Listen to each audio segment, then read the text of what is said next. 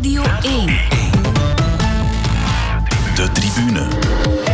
Tom van den Bulke. Goedenavond en welkom bij de Tribune. De Tribune dat is de plaats van waaruit je mooie dingen ziet gebeuren, zoals een Belgische wereldtitel in het baanwielrennen. Maar het is ook de plaats waar je je als een dwaas kunt gedragen met alweer een stilgelegde voetbalwedstrijd als gevolg. Het zijn twee dingen waar we het zeker over zullen hebben met onze gasten. En dat zijn dit keer ex-atlete en psychologe Eline Berings en wielercommentator Renaat Schotten. Dag Eline, dag Renaat. Hallo. Renaat, jij bent pas terug van het WK baanwielrennen. Dat had eigenlijk in uh, Turkmenistan of all places moeten plaatsvinden. Maar het werd uiteindelijk verplaatst naar uh, Roubaix. Was je puur voor het avontuur eigenlijk niet liever naar uh, Turkmenistan geweest? Ik zou heel graag naar de tandarts geweest zijn. De tandarts, daarmee bedoel je de dictator die daar aan de macht is? Ja, want dat is de, de tandarts van de vorige dictator. en um, ja, dat zou iets heel apart geweest zijn, denk ik. Een ja. totalitair regime. Niet dat we daar zitten naar uit te kijken, maar ik, ja, ik denk dat we daar een soort bodyguard zouden meegekregen hebben, die dan heel ons doen en laten zou in de gaten gehouden hebben en dat we daar niet vrij zouden kunnen rondlopen hebben. Dat soort dingen is wel leuk natuurlijk als je dan een sportwedstrijd moet verslaan. Mm, voor het avontuur, zoals ik ja. zei.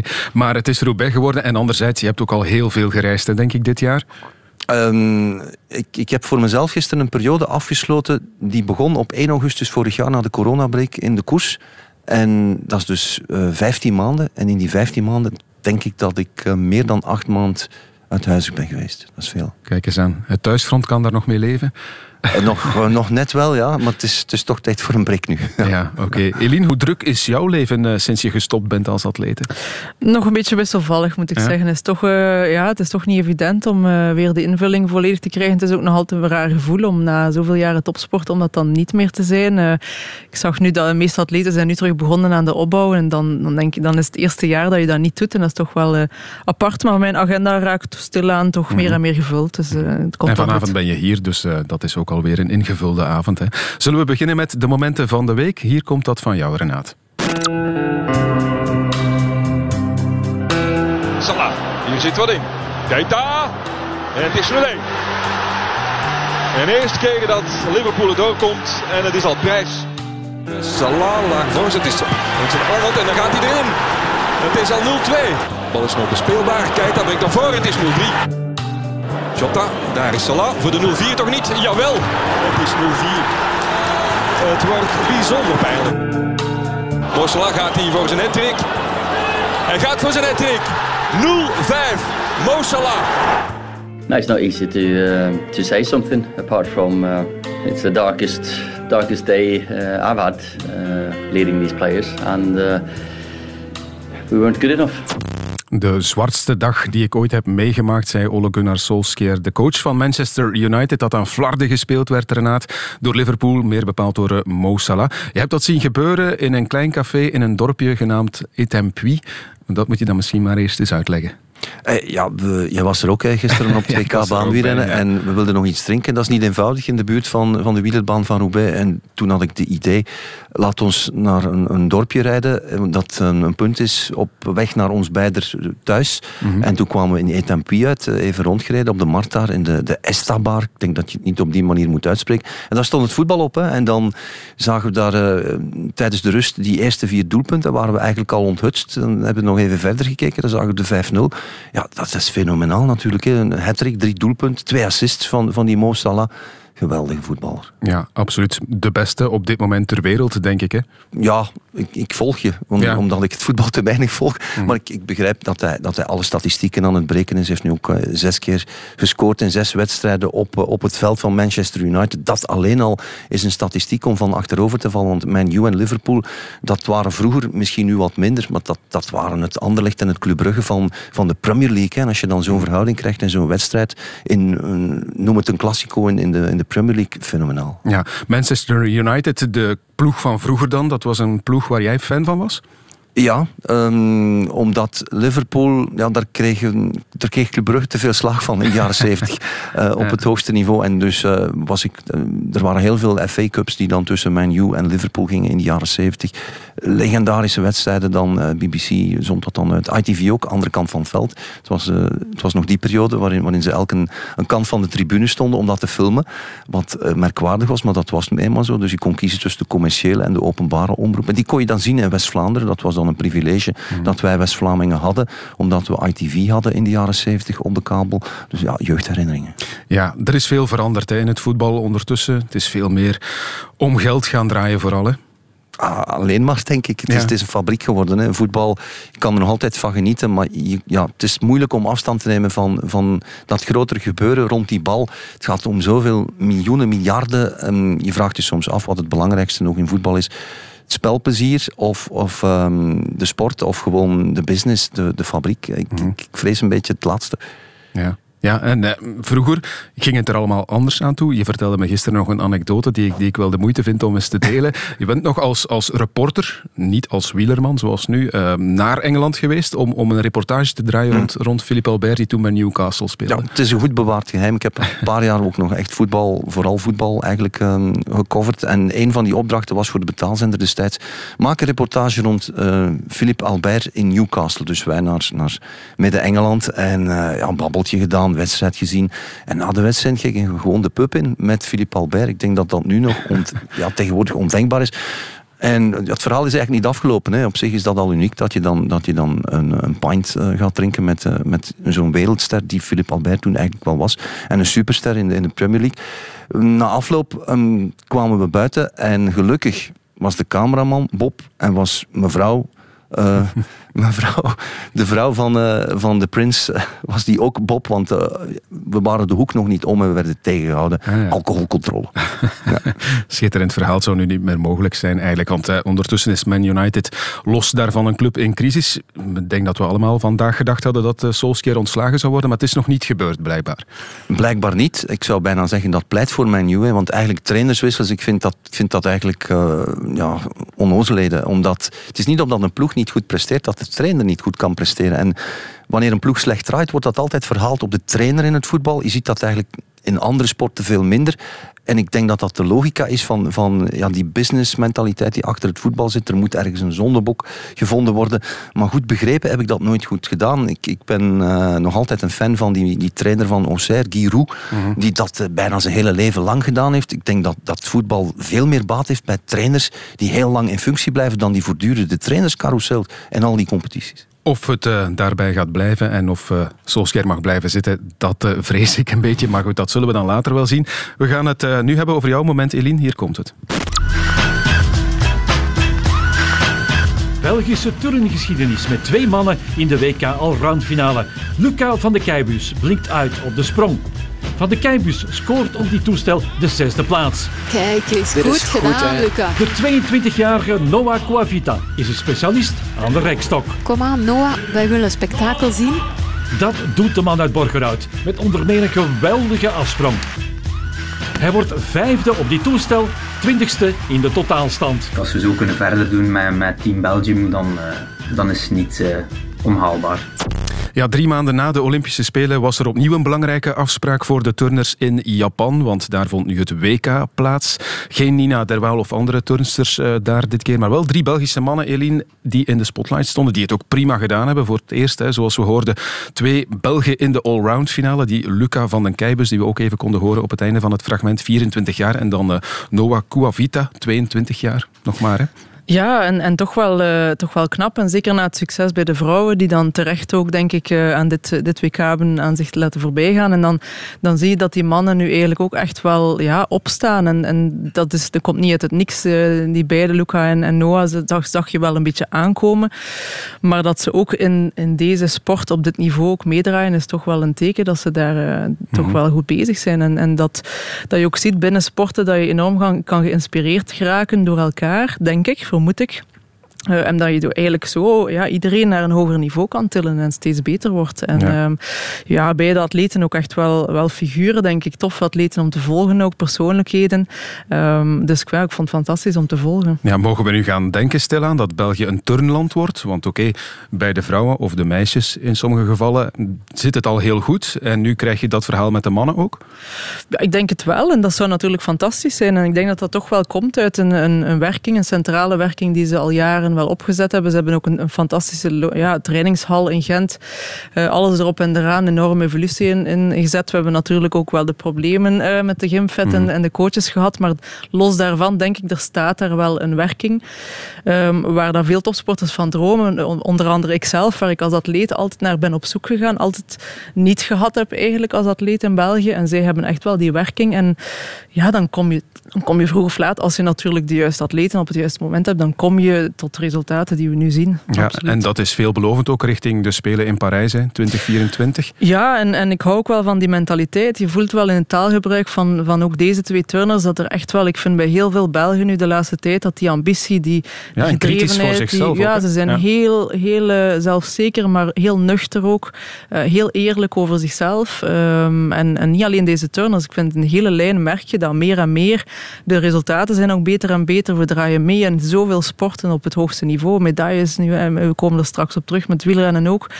Er zit toch wel een andere vibe in, denk ik, die, die op een bepaald moment wel wat besmettelijk wordt, denk ik. En als je daar dan die omkadering op gang trekt, die projecten op gang trekt, dan ben je vertrokken om wel eindelijk echt een sportland te worden, denk ik. Ja, dat is inderdaad de, grote droom. Hè? Want als we dan kijken naar, naar, Nederland met een enorme sportcultuur. Ik ben er altijd jaloers op als ik dan op de Olympische Spelen ben. Ik zie die regen aan medailles. Maar wat je zegt van, van die jonge generaties, dat is inderdaad iets wat je ook in andere disciplines, mijn sport dan het wielrennen, voelt.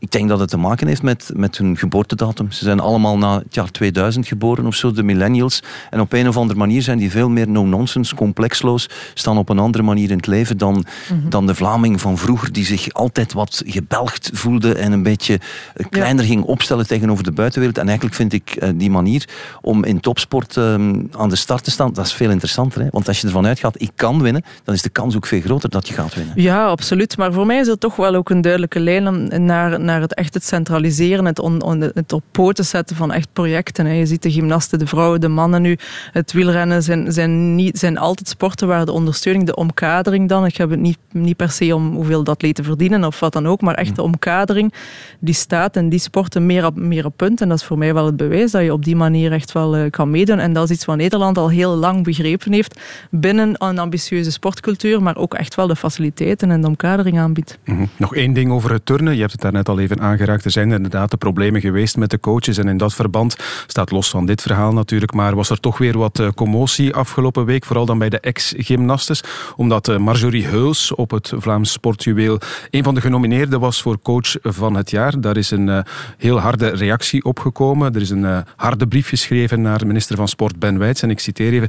Dierenmishandeling wordt strenger bestraft dan coaches die jarenlang kinderen en vrouwen mishandeld hebben. Om maar te zeggen dat het op zijn zachtst gezegd in het uh, verkeerde keelgat geschoten was, die nominatie bij de ex-gymnastes. Ja, en, en natuurlijk, dat verhaal is ook nog niet afgerond, denk ik, voor geen enkele van die partijen. Ehm, ik denk dat het belangrijk is dat dat nog bekeken wordt en, en, dat er verder op ingegaan wordt. Maar ik begrijp beide partijen wel. Ehm, en ik vond het zelf ook wel wat ongelukkig. Eh, ik denk dat we toch van een beetje vanaf moeten van in topsport het prestaties te gaan scheiden van het algemeen welbevinden, van algemeen emotioneel welzijn en fysiek welzijn. En um, ja, dat we daar niet licht over kunnen gaan. En ik denk ook andersom. Ik denk ook voor Marjorie, de coach zelf, zou het toch wel geen cadeau geweest zijn, denk ik, om, om op dit moment eh, coach van het jaar te worden. Voor mij een coach is iemand die impact heeft, een positieve impact heeft en de resultaten behaalt. En uh, zij heeft absoluut resultaten. En ik geloof ook dat er een andere trend zit, dat een andere manier van werken is momenteel op dit moment. Maar ik begrijp, ik begrijp eh, de reactie wel, absoluut. Ja. Hmm. Voetbal en turnen, dat waren de momenten van de week. Nu gaan we tijd maken voor wielrennen. De tribune. Ja, voor dat uh, wereldkampioenschap baanwielrennen gaan we tijd maken. Zes medailles daarvoor de Belgen op de piste in Roubaix. Meteen het meest succesvolle WK dat ons land gekend heeft, Renaat. Kleine kanttekening misschien wel bij die historische medailleoogst. Er zijn nu meer disciplines hè, dan, dan vroeger, dus ook meer kansen op medailles. Ja, dat is waar. Er waren twee nieuwe disciplines op dit uh, wereldkampioenschap. Eén eigenlijk, maar dan uh, twee extra nummers. De mannen en vrouwen. De afvalling en meteen een spectaculair nummer waarin we een jonge Jules Hesters hebben gezien bij de mannen, die daar vijfde wordt op complexloze wijze. En ja, die, die gast heeft mij enorm gecharmeerd. Mhm. Ik zou bijna zeggen, um, ja, met zekerheid ja, als ik zijn, zijn mentaliteit overneem en de mentaliteit van de millennials, dan gaat hij wereldkampioen worden. Hè. Verschillende keren. Ik durf het zelf bijna niet te zeggen om die jongen niet onder druk te zetten. Maar ik zie er gewoon een meervoudig wereldkampioen in op dat nummer. Hij heeft dat zo in de vingers. Dat was een geweldige prestatie. En dat was nog maar één onderdeel. Hè, want wat je zegt, dat, dat WK-programma is inderdaad uitgebreid. Um, er zijn nummers bijgekomen. Je zit met, de, met het Omnium. Het WK-programma is altijd maar uitgebreid. Maar op de Spelen niet. Hè. Op de Spelen zit je daar uiteindelijk nog met een beperkt aantal Olympische nummers. En dat vind ik dan soms een beetje oneerlijk tegenover andere sporten. Zoals zwemmen, die dan zwemmen in de medailles. En in het baanwielrennen heb je er dan maar uh, twee keer zes. Uh, Ik vind dat eigenlijk te weinig voor de schone sport die het baanwielrennen is. Ja, er mag ja maar toch, de meerdere sporten hebben vaak maar één. Hè. Als je dan naar atletiek kijkt, heb je vaak één discipline waar je dan één kans in hebt. En dat is het dan. Dus ik denk dat wielrennen wat dat betreft er een beetje tussenin zit.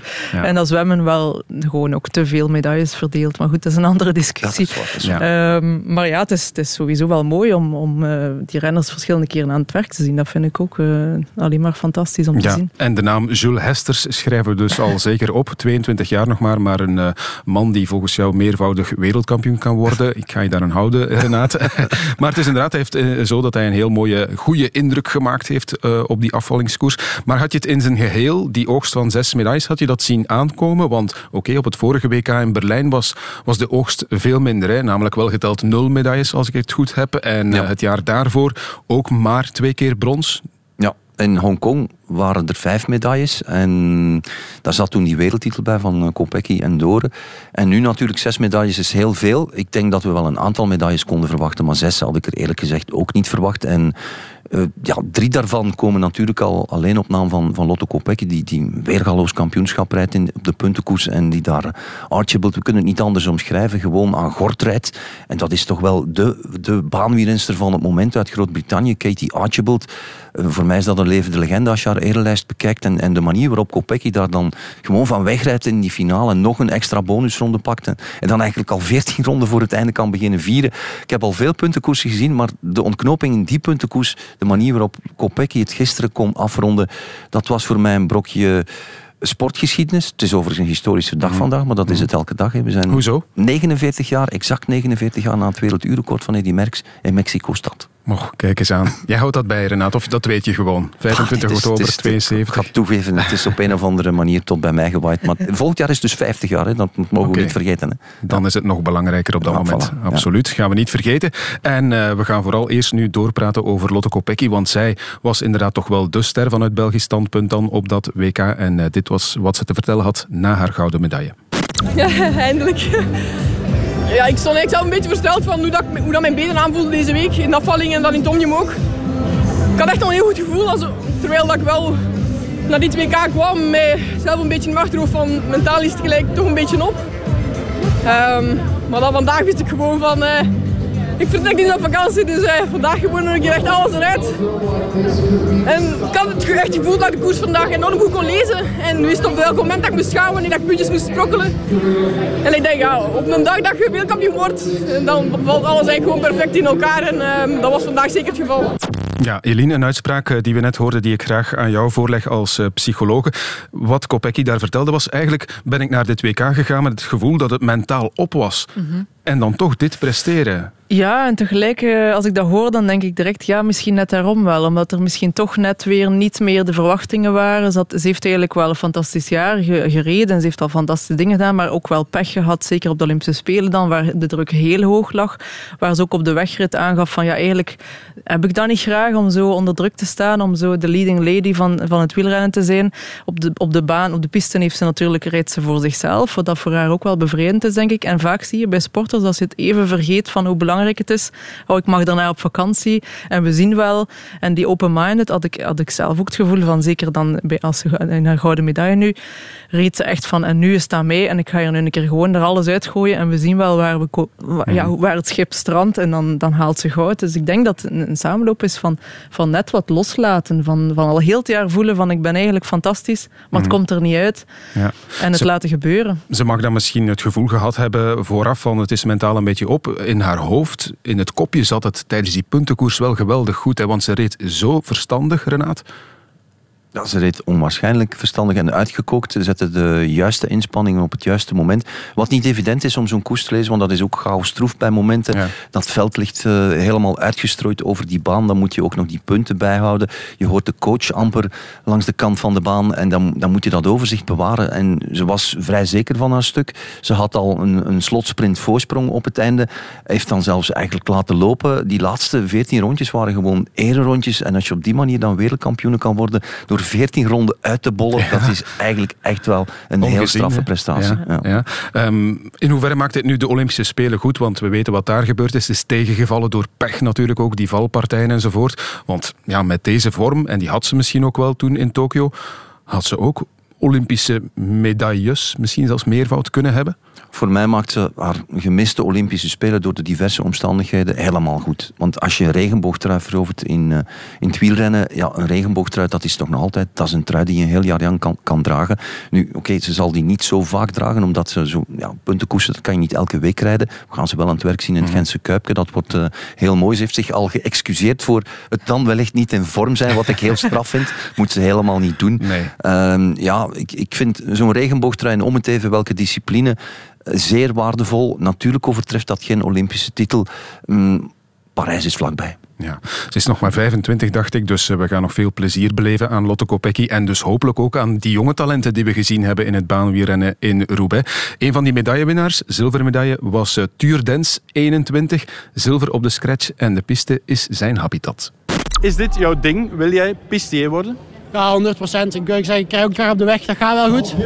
En misschien dat ik daar ook wel nog stappen kan zetten, maar het is de piste waar ik van droom en waar ik voor, denk ik, in de wieg ben gelegd. En hier ligt mijn toekomst, denk ik in de wieg gelegd voor het baanwielrennen. Dat is heel mooi om te horen. Ik las in een uh, regionaal artikel dat Tuur Dens de Tuurminator genoemd wordt. dat vind ik wel een geweldige bijnaam. geweldige bijnaam. Hè. beter dan, dan wat er op de sportsite stond. Tuur, tranen, Dens. Uh, ja. heeft hij, via via heeft hij laten weten dat, dat hij de Tuurminator wordt genoemd. Dus, dus we gaan het zo houden. Maar ik vind het fantastisch wat hij zegt. Hè. Want dat hebben we nodig. Jonge gasten en vrouwen die zeggen wij willen pistier worden.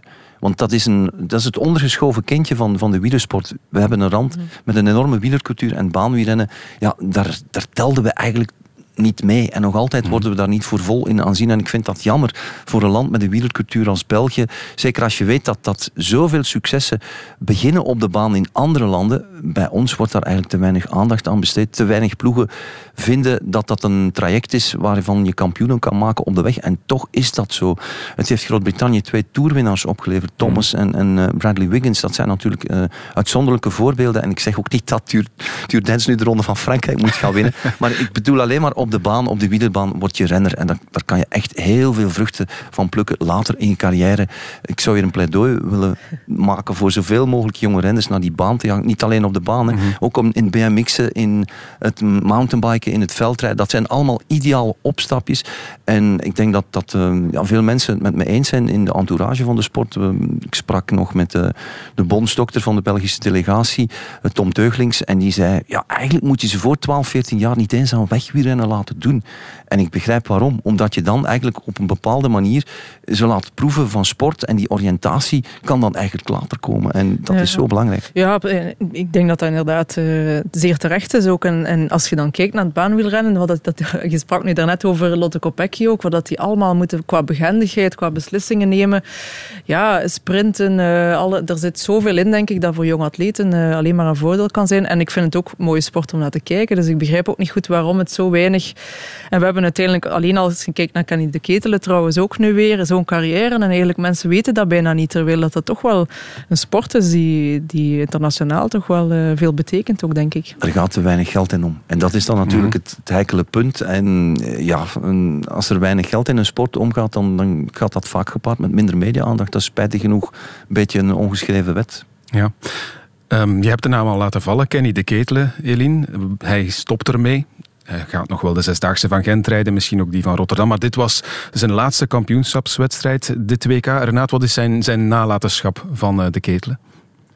Ik vind de manier waarop we nu die jonge mannen zien komen, zoals Hesters en Dens, die zijn allemaal geïnspireerd door Kenny de Ketel. En die willen allemaal in zijn voetsporen treden. En Ehm, het feit dat hij, dat die jonge gasten, het zijn toevallig allemaal streekgenoten, Oost-Vlamingen, dat zal wel geen toeval zijn, dat hij die inspireert, dat vind ik eigenlijk al het strafste van allemaal. En als je dan ziet met hoeveel verschillende renners hij al die, die titels en medailles heeft veroverd, uh, dat zijn verschillende generaties en al die ex-ploegmaats, die hebben geen kwaad woord die kunnen geen kwaad woord kwijt over Kenny de Ketel. En dat op zich is ook al uitzonderlijk, want um, ploegvormen in koppelkoers, dat is niet evident. Uh, dat lijkt eenvoudig, maar uiteindelijk, je rijdt ook vaak tegen elkaar in andere omstandigheden. Maar daar moet je het dan samen doen en iedereen kijkt op naar de Ketelen en ik denk dat het een geweldige Gentse Zesdaagse wordt, een, een uitzwaai-evenement. Ja, dat uh, wordt vast mooi. Het lijkt voor de hand te liggen dat de volgende stap nu voor hem is het bondscoachschap, om het met dat woord maar eens te zeggen. Dat hij Peter Pieters zal opvolgen en uh, daarover heeft hij zelf ook al iets verteld.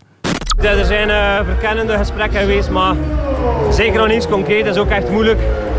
Omdat we nu nog uh, het WK moeten afwerken en zo. En, ja, uiteindelijk had ik ook liever met al die dingen een beetje gewacht. Ook uit respect naar de huidige bondscoach. Maar het is, is geen geheim dat ik dat wel zie zitten.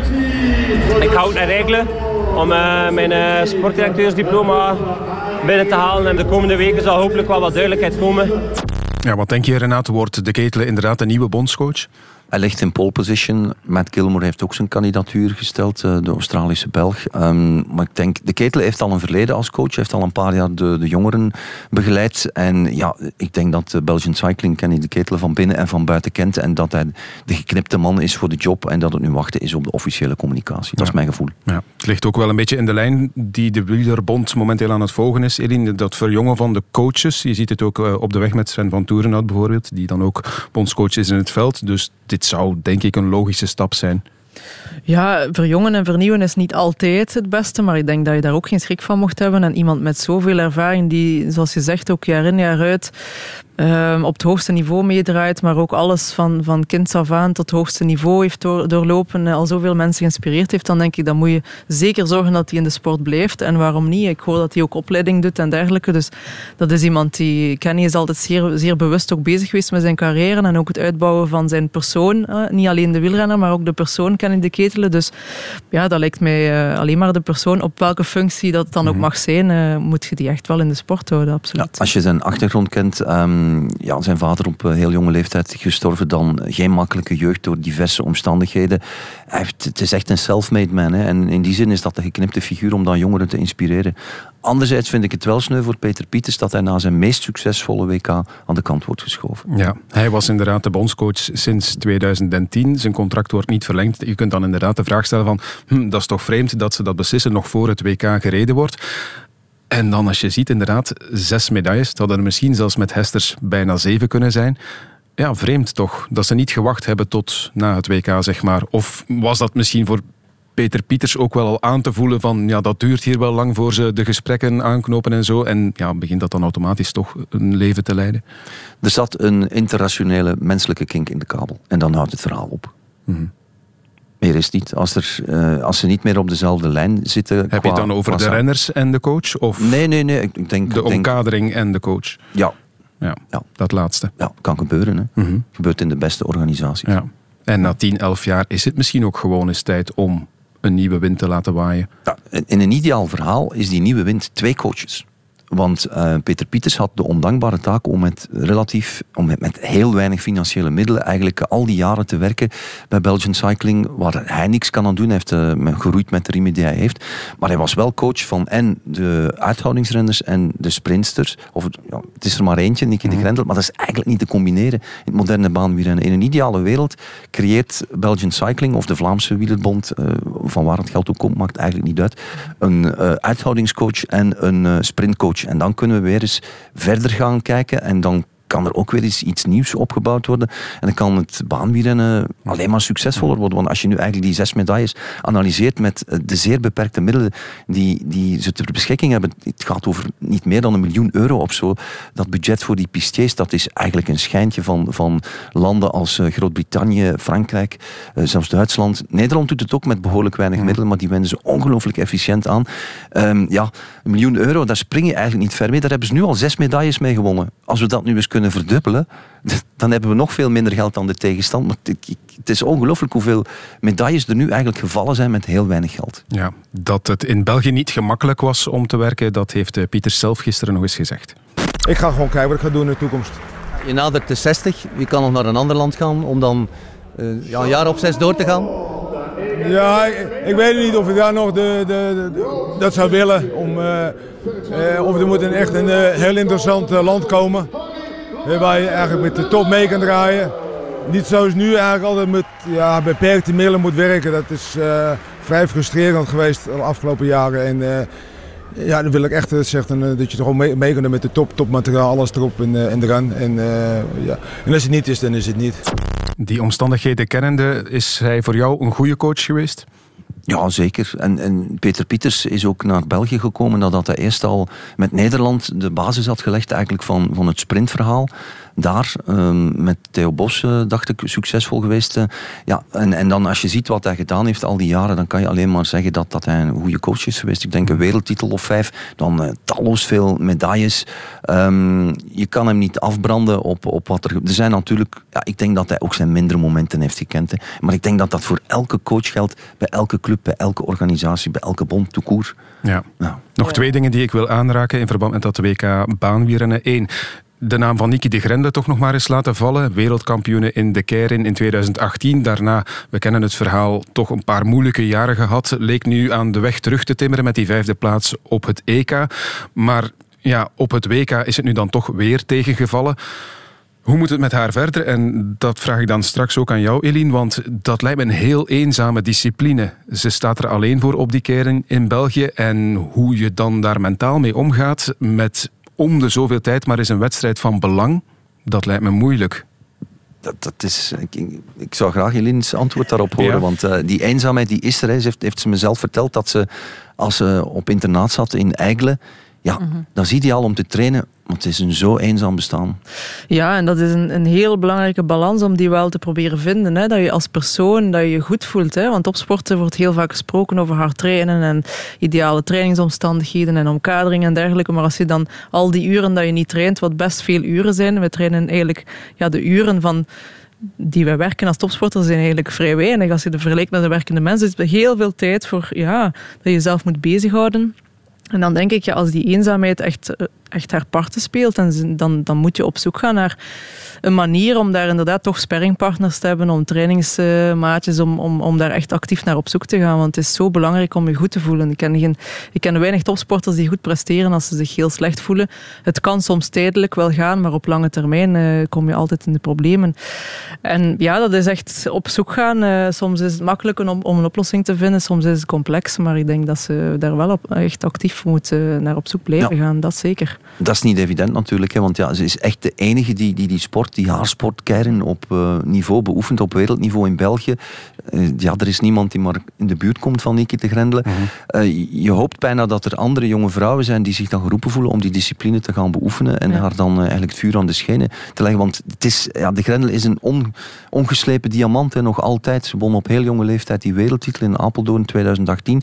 Daarna is de dip gekomen, pech ook, gevallen, um, kwalificatie ongelukkig gemist. Ze heeft die kwalificatie gemist voor de Spelen omdat ze alleen is. Mm. En op haar dode eentje moet ze dan heel strenge kwalificatiecriteria realiseren voor, voor uh, Olympische Spelen. Ja, dat is eigenlijk fundamenteel oneerlijk, want zij hoorde qua niveau altijd thuis op die Spelen. Ja, en dan krijg je, dan krijg je soms het de commentaar van ze is mentaal niet sterk genoeg. Of ik heb, dan, dan krijg je soms die impressie van ja, ze moet weerbaarder zijn. Maar het is natuurlijk de context, als ik het zo hoor, voor haar is gewoon heel moeilijk. En topsport alleen doen is gewoon bijzonder zwaar en, en, en moet je altijd proberen vermijden. En ik weet ook niet waarom het blijkbaar zo, waarom er zo weinig vrouwen dan zijn die, uh, die deze discipline doen. Maar voor haar, uh, ja, bij deze een, opro een oproep dan aan alle jongen. Ik weet niet wat voor profiel dat we zoeken, maar uh, ja, en anders in het buitenland. Hè. Ik denk er zijn veel, veel topsporters die net daarom het buitenland gaan opzoeken, omdat je echt wel ja, sparringpartners nodig hebt. Alleen ja. is het bijzonder moeilijk. De oproep is geplaatst. Slotvraag over het WK baanwielrennen. Um, we hebben die zes medailles. Enfin, we, de renners hebben daarvoor gezorgd natuurlijk. Heel mooi. Maar moeten we daar een vraagteken nog achter zetten omdat ze in een Olympisch jaar gehaald zijn? Omdat er dus een aantal maanden ervoor, wat is het geweest, twee maanden ervoor, Olympische Spelen zaten. Verandert dat iets aan de waarde van die WK-medailles? Voor mij niet. Natuurlijk waren er een aantal toppers afwezig, maar een aantal toppers waren ook gewoon afwezig op de Spelen, doordat je daar met een beperkte deelnemersveld zit. Dus die redenering gaat maar half op. En als je dan spreekt over Lotte Kopecky specifiek, zij heeft de wereldtop gewoon gigantisch het nakijken gegeven. Dus, uh... De tribune. Voilà, en daarmee snoer ik je de mond, beste Renaat. Want we hebben nog wel andere dingen te bespreken natuurlijk. Bijvoorbeeld Bashir Abdi. Laten we daar maar eens naar gaan luisteren. De man die in een verpletterende tijd de marathon van Rotterdam won.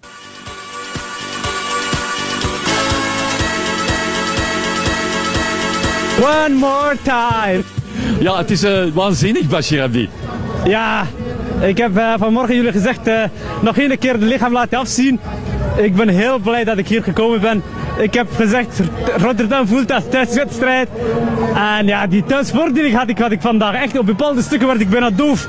Waren ze aan het schreeuwen, Belgische vlaggen. En ja, dat heeft me gewoon gemotiveerd om te zeggen van, wat ze ook doen, ik heb antwoord van. En uh, mijn seizoen is geslaagd. Nu kan ik verdiende rust nemen.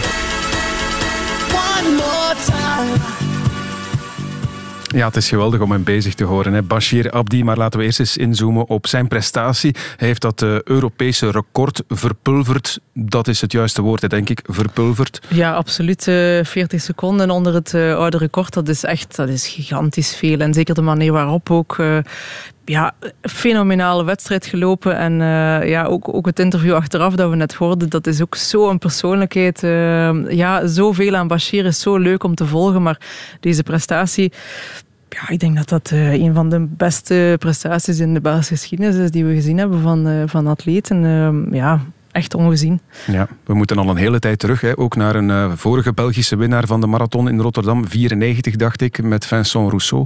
Dat is een man uit jouw tijd, hè? Rousseau. Ja, de militaire.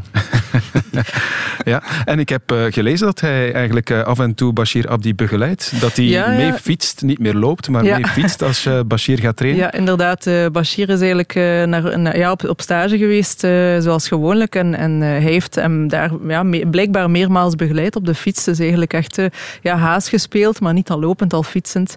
En Bashir erachteraan, dus eigenlijk prachtig. Iemand die op die manier ja, vanuit zijn ervaringen toch doorgeeft aan Bashir. En Bashir is iemand die zich ook enorm optrekt aan het, ja, het, het, uh, het binden, de connectie met mensen, het verhaal. Uh, ja, het is een enorme sociale, sociale jonge gast. En je voelt, hij zoekt dat ook op. En, en dat is heel mooi om te zien dat ook daarin uh, opnieuw een connectie zit, een Belgische connectie. Ja. Ik vind dat een heel mooi verhaal. Zo die, die twee generaties, mhm. Rousseau mm -hmm. en dan Bashir, dat is exact wat ik, het rendelen nodig heeft. Ja. Geef ze Theo Bos als coach, als persoonlijke coach en ze wordt los Olympisch kampioen.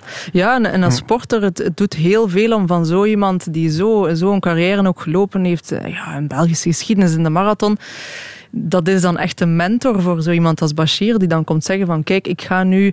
En dat zijn natuurlijk hele kleine, er zijn heel veel mensen in, in, die voor Bashir nu het verschil maken, maar dit soort personen, dat, dat, dat doet heel veel mensen sporter en het geeft zoveel vertrouwen als zo iemand die komt zeggen van kijk, ik, ik geloof in u en ik ga u helpen om nog beter te worden. En zo heeft Bashir eigenlijk heel veel mensen rond hem al jaren die hem eigenlijk altijd maar begeleid en, en, en gestimuleerd hebben om, om te doen wat hij vandaag doet. Nou, alles is entourage. Dat, dat is ja. ook het verhaal van, van een kampenaard en zijn urenkort um, fantastische equipe uitgebouwd. Heeft hij op eigen kracht gedaan, maar dat is weinig sporters gegeven om dat voor zichzelf te doen. Hè?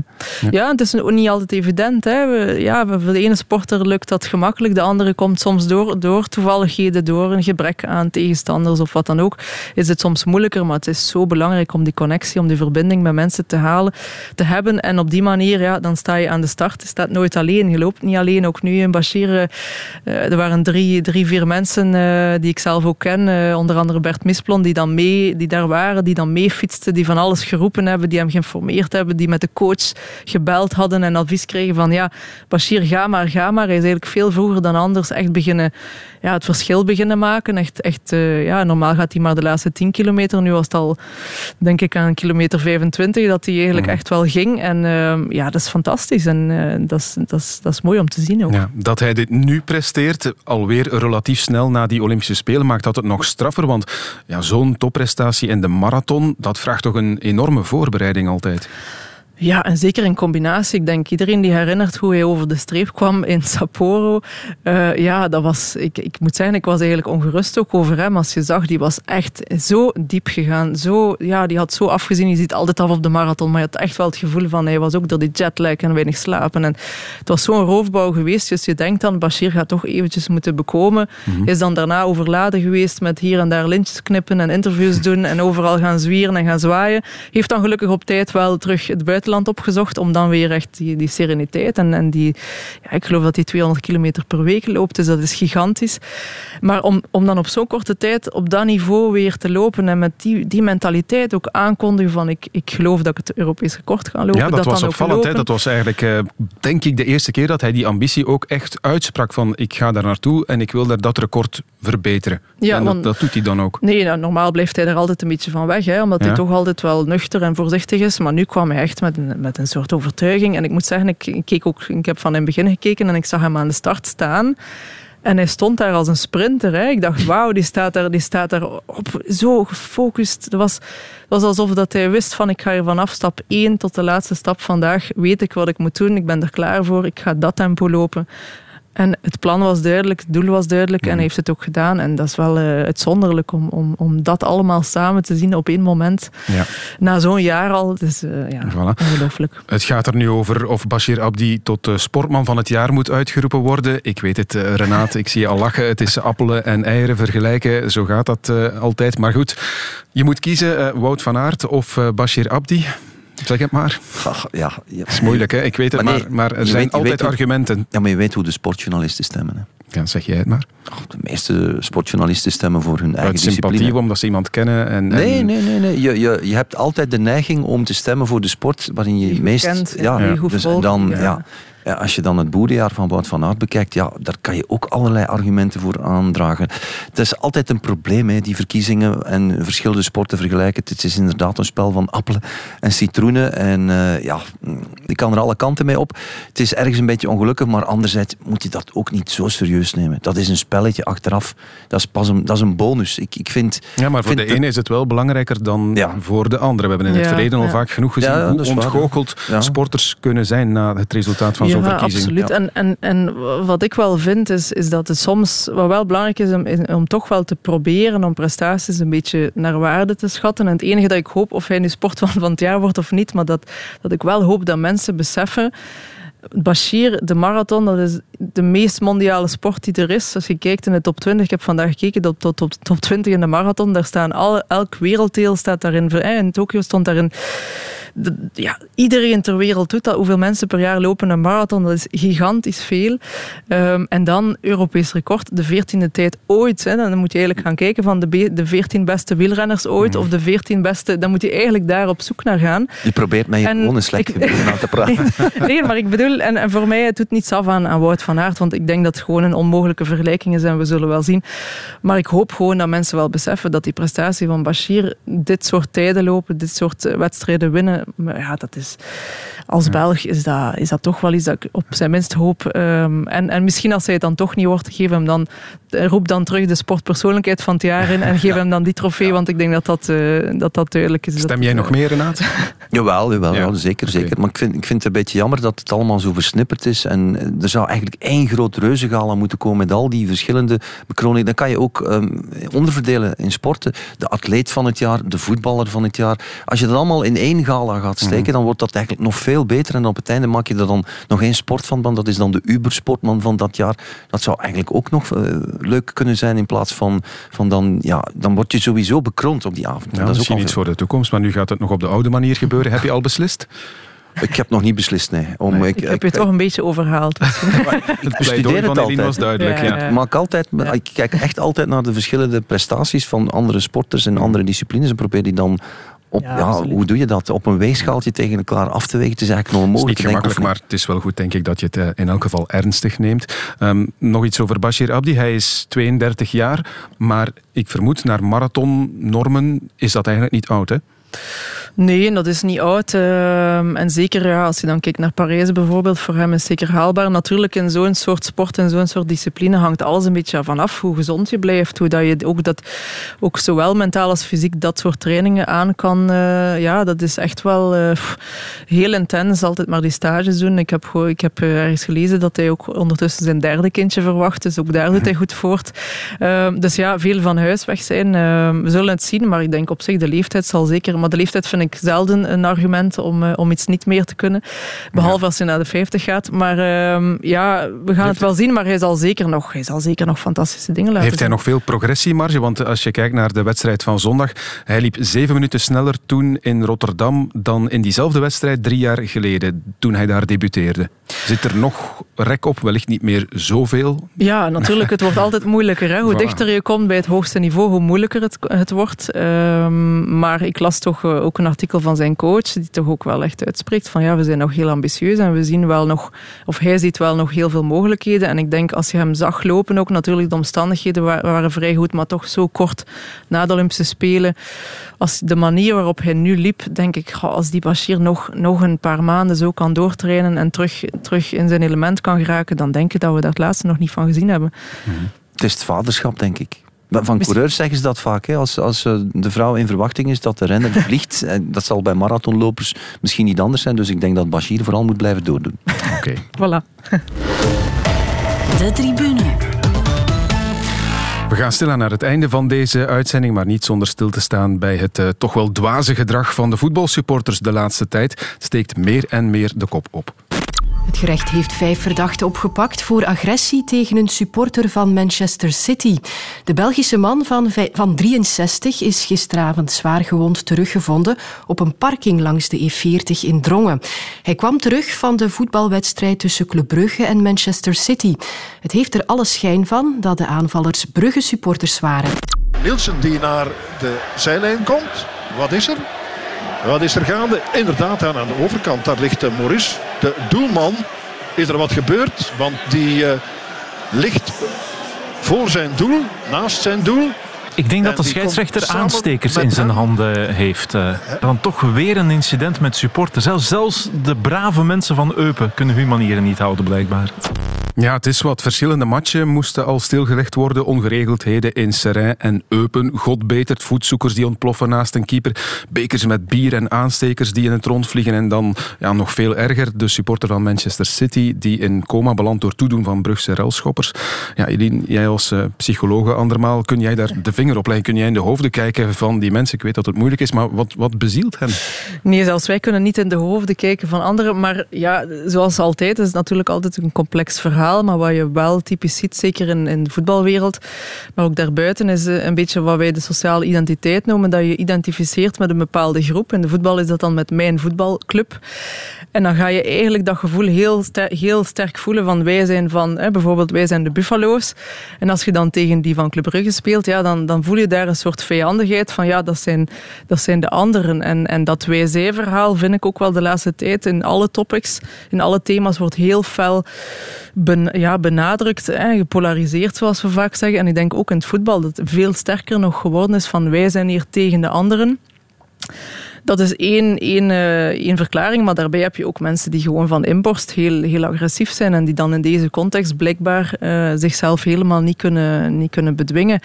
Dus ik denk dat we op, op twee niveaus moeten gaan kijken, om te gaan kijken binnen supportersclubs en dergelijke van oké, okay, welk gedrag, hè, hoe willen wij ons profileren als supporters van club A en club B, dat we daar een positief verhaal van maken en, en anderzijds dat je gewoon heel, heel fel optreedt tegen die paar individuen mm. die het gewoon uh, te bond maken en ja, het is, het is ongelooflijk. En uh, ja, het is inderdaad duidelijk dat het weer meer en meer, uh, meer, en meer het geval is. Ja. Jij ja, ziet ook een link met corona, Renaat? Ja, de knaldrang is natuurlijk een, een uitdrukking die, die gebruikt is te pas en te onpas. En misschien dat dat uh, ja, bij veel supporters, ze mogen weer eens naar het stadion. En dat, dan, dat wijzijgevoel wordt dan eigenlijk in het extreme beleefd. En ik word altijd intens verdrietig van, van het soort berichten van daarnet. Um, ja, ik, ik snap het niet. Ik snap, niet, ik, ik snap helemaal dat wij-zij-verhaal. Hè, want ik, ik ben ook uh, jong geweest en voetbalsupporters kan ik me volledig in vinden. Maar de connotatie om dan vanuit dat standpunt gewelddadig te worden, dat gaat er bij mij totaal niet in. En dat, dat snap ik niet. Dat is eigenlijk in strijd met alles waar sport voor staat. En dat doet gewoon pijn als je van sport houdt om dan met dat soort toestanden geconfronteerd te worden. Het is eigenlijk het is te triest voor woorden. Ik word er echt altijd heel in triest van. Ja, het is niet alleen bij ons trouwens. Het is ook al elders uh, van alles geweest. In Frankrijk hebben supporters tot twee keer toe het veld bestormd tijdens een match. Gisteren zat er in eh, Marseille, Paris Saint-Germain, plots een fan, Lionel Messi, achterna op het veld. Die was net een actie aan het maken. Die ging misschien zelfs scoren. Loopt er plots iemand uh, in zijn spoor, waardoor de hele actie afgebroken wordt. Dus ja, zo gek wordt het blijkbaar. In Nederland zijn er problemen met supporters van Feyenoord en noem maar op. Ja, dan is inderdaad de vraag, hoe, hoe pak je het verder aan? Want ehm, er is al gesproken over, over een mediacampagne en zo, maar dat soort mensen zijn daarvan wellicht niet uh, bepaald onder de indruk. Dus moet je dan inderdaad echt streng gaan optreden, streng straffen? Ja, en dat is natuurlijk, daar zitten we een beetje in verzeild de laatste tijd, dat heel veel, heel veel zaken altijd van opgelost worden met, met repressie, met eigenlijk een soort van, hè, we gaan dat dan onderdrukken, maar daar krijg je soms wel een heel felle tegenreactie op. Hè. Dus het is heel moeilijk. Ik denk uh, vooral het uitdragen van alles wat je ook zelf nu zei, van alles uitdragen van de sport. Wat net wel zo positief is aan sport, is die verbinding. Is dat wij gevoel, maar vanuit een, een, een heel sociaal, van een positief gegeven, dat je dat wel probeert te benadrukken. Ja, en, en ook, ook spelers. denk iedereen in de voetbalwereld die, die toch moet proberen daar terug iets heel positiefs van te maken. Want het is, het is gewoon een algemene, ik vind het algemeen ook, er is een soort negativiteit ingeslopen. Mensen zijn heel uh, kort naar elkaar. En nu spreek ik in heel algemene, in, eh, heel, uh, over generalisatie, maar goed. Mm -hmm. Zodat we allemaal een beetje terug wat moeten liever zijn, een beetje wat, wat warmer zijn. En dat we daarin elkaar toch moeten ondersteunen. En als je iemand kent die zich zo gedraagt, om die daar dan op zijn minst ook over aan te spreken. Het, het begint alweer, bij ons allemaal. een oproep van uh, Eline Berings. Ja, ja, maar het begint bij ons allemaal. Als je broer ja. zich zo gedraagt, of je onkel, of je vader, of je moeder, of je do- ja. gelijk wat, uh, dat je daar ook gewoon zelf met z'n allen op reageert. En er is toch een lijn trekt van, kijk, dit, we, gaan, we gaan hier voor onze ploeg supporten, maar wij tolereren geen enkele vorm van agressie. Kan ik me volledig in vinden. En wat je zegt, voor een ploeg supporteren, je moet voor een ploeg supporteren. Nooit tegen iemand. Dat heb ik ook nooit begrepen. Dat, is ook, uh, dat staat haaks op alles waar sportiviteit voor mij voor staat. Tegen een ploeg zijn. Ik begrijp dat niet. Ja. Ik ben voor een ploeg, nooit tegen een ploeg. Hoe kan je het in godsnaam verzinnen om tegen iemand te zijn? Je bent voor je ploeg. Zo moeilijk is het niet. Hè? Het is gewoon een klik in je hoofd. En ik denk dat clubs en voetbalclubs een grote verantwoordelijkheid dragen en zich af en toe wel wat meer mogen distancieren van de harde kernen. Als ze zeker weten dat er elementen in zitten die uit zijn op geweld, die uit zijn op, op, op gevechten, op parkings en al dat soort ongein, ja, dan moet je gewoon zeggen als ploeg, wij willen niet geassocieerd worden met dat tuig. Mm. Zo simpel is het. Ja, en dat... Gooien met dingen op het veld, dat moet ook stoppen natuurlijk. Al kan het soms nog een klein beetje grappig zijn wel. En ik weet niet of jullie het gezien hebben, maar het is iets van vorige week, dacht ik. Een Engelse match tussen Lincoln en Charlton. Daar had iemand een dildo op het veld gegooid. En dan was er een steward die dat ding natuurlijk moest weghalen. Want ja, dat uh, was wellicht met voorbedachte raden. En de man vond er dan niks beters op om het maar met zijn voet in de goal te trappen. Tot natuurlijk hilariteit van de hele tribune. Nu, ik hoop wel dat nu niet iedereen met de dildo's naar het stadion trekt uh, de komende weken. dus ik wil niemand op ideeën brengen. Goed, we hebben nog twee minuutjes. Renate, ik wil afronden met nog één ding dat toch een beetje in uh, jouw winkel is, wielrennen. Want uh, wat lezen we vandaag op de website van Wielerflits? Ties Benoot zou zijn contract willen verbreken bij team DSM. Um, je hebt het bericht ook gelezen ja, ben je verrast of niet? Want um, het gebeurt wel vaker bij Team DSM dat de renners daar voor het einde van hun contract willen vertrekken. En dat, dat is best wel opvallend. Dan vraag je af, wat is dat toch met Team DSM?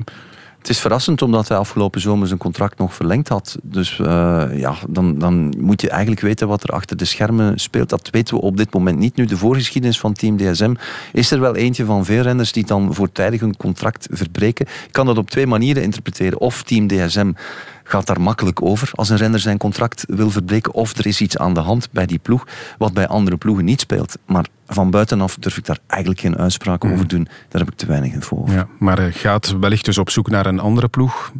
Wat zou voor hem een goede omgeving zijn? Terug naar Lotto Soudal? Of? Lotto Soudal is zeker een goede ploeg voor Tish Benoot, zonder twijfel. Maar het is ook het soort figuur, Tish, zeer intelligente kerel, die, die absoluut in een buitenlandse ploeg, waar geen Nederlands gesproken wordt, zijn streng zal kunnen trekken. Ik denk dat, dat hij bij elke ploeg terecht moet kunnen.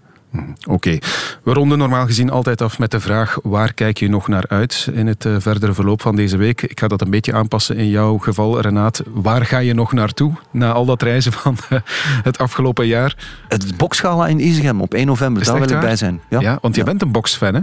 Ja, ja, ja, ja. Dat, is, dat ik natuurlijk samen met mijn West-Vlaming zijn. Dan, word je, dan groei je op met uh, de kerstmeeting. En, en ja, dat, dat vechten in Isegem, dat staat dan misschien haaks op mijn uh, gevoel tegenover de hooligans in daar voetbal. Mag het, daar mag het. Ja, oké. Okay. Wat zijn jouw plannen nog? Of waar kijk jij nog naar uit, uh, Eline? qua sport misschien toch wel de Red Flames. die een belangrijke match gaan spelen. Ik ben benieuwd. ik zit nu zelf een klein beetje in het voetbal ook. Dus ik volg het van iets dichterbij nu. Dinsdagavond tegen Noorwegen is het, hè? Dat klopt, ja. Oké. Veel nog sporten? Heel af en toe nog, toch wel, ja. Okay, Iets te weinig momenteel. Blijf dat doen en dankjewel voor jullie komst naar de studio. Renaat Schotten en Eline Berings.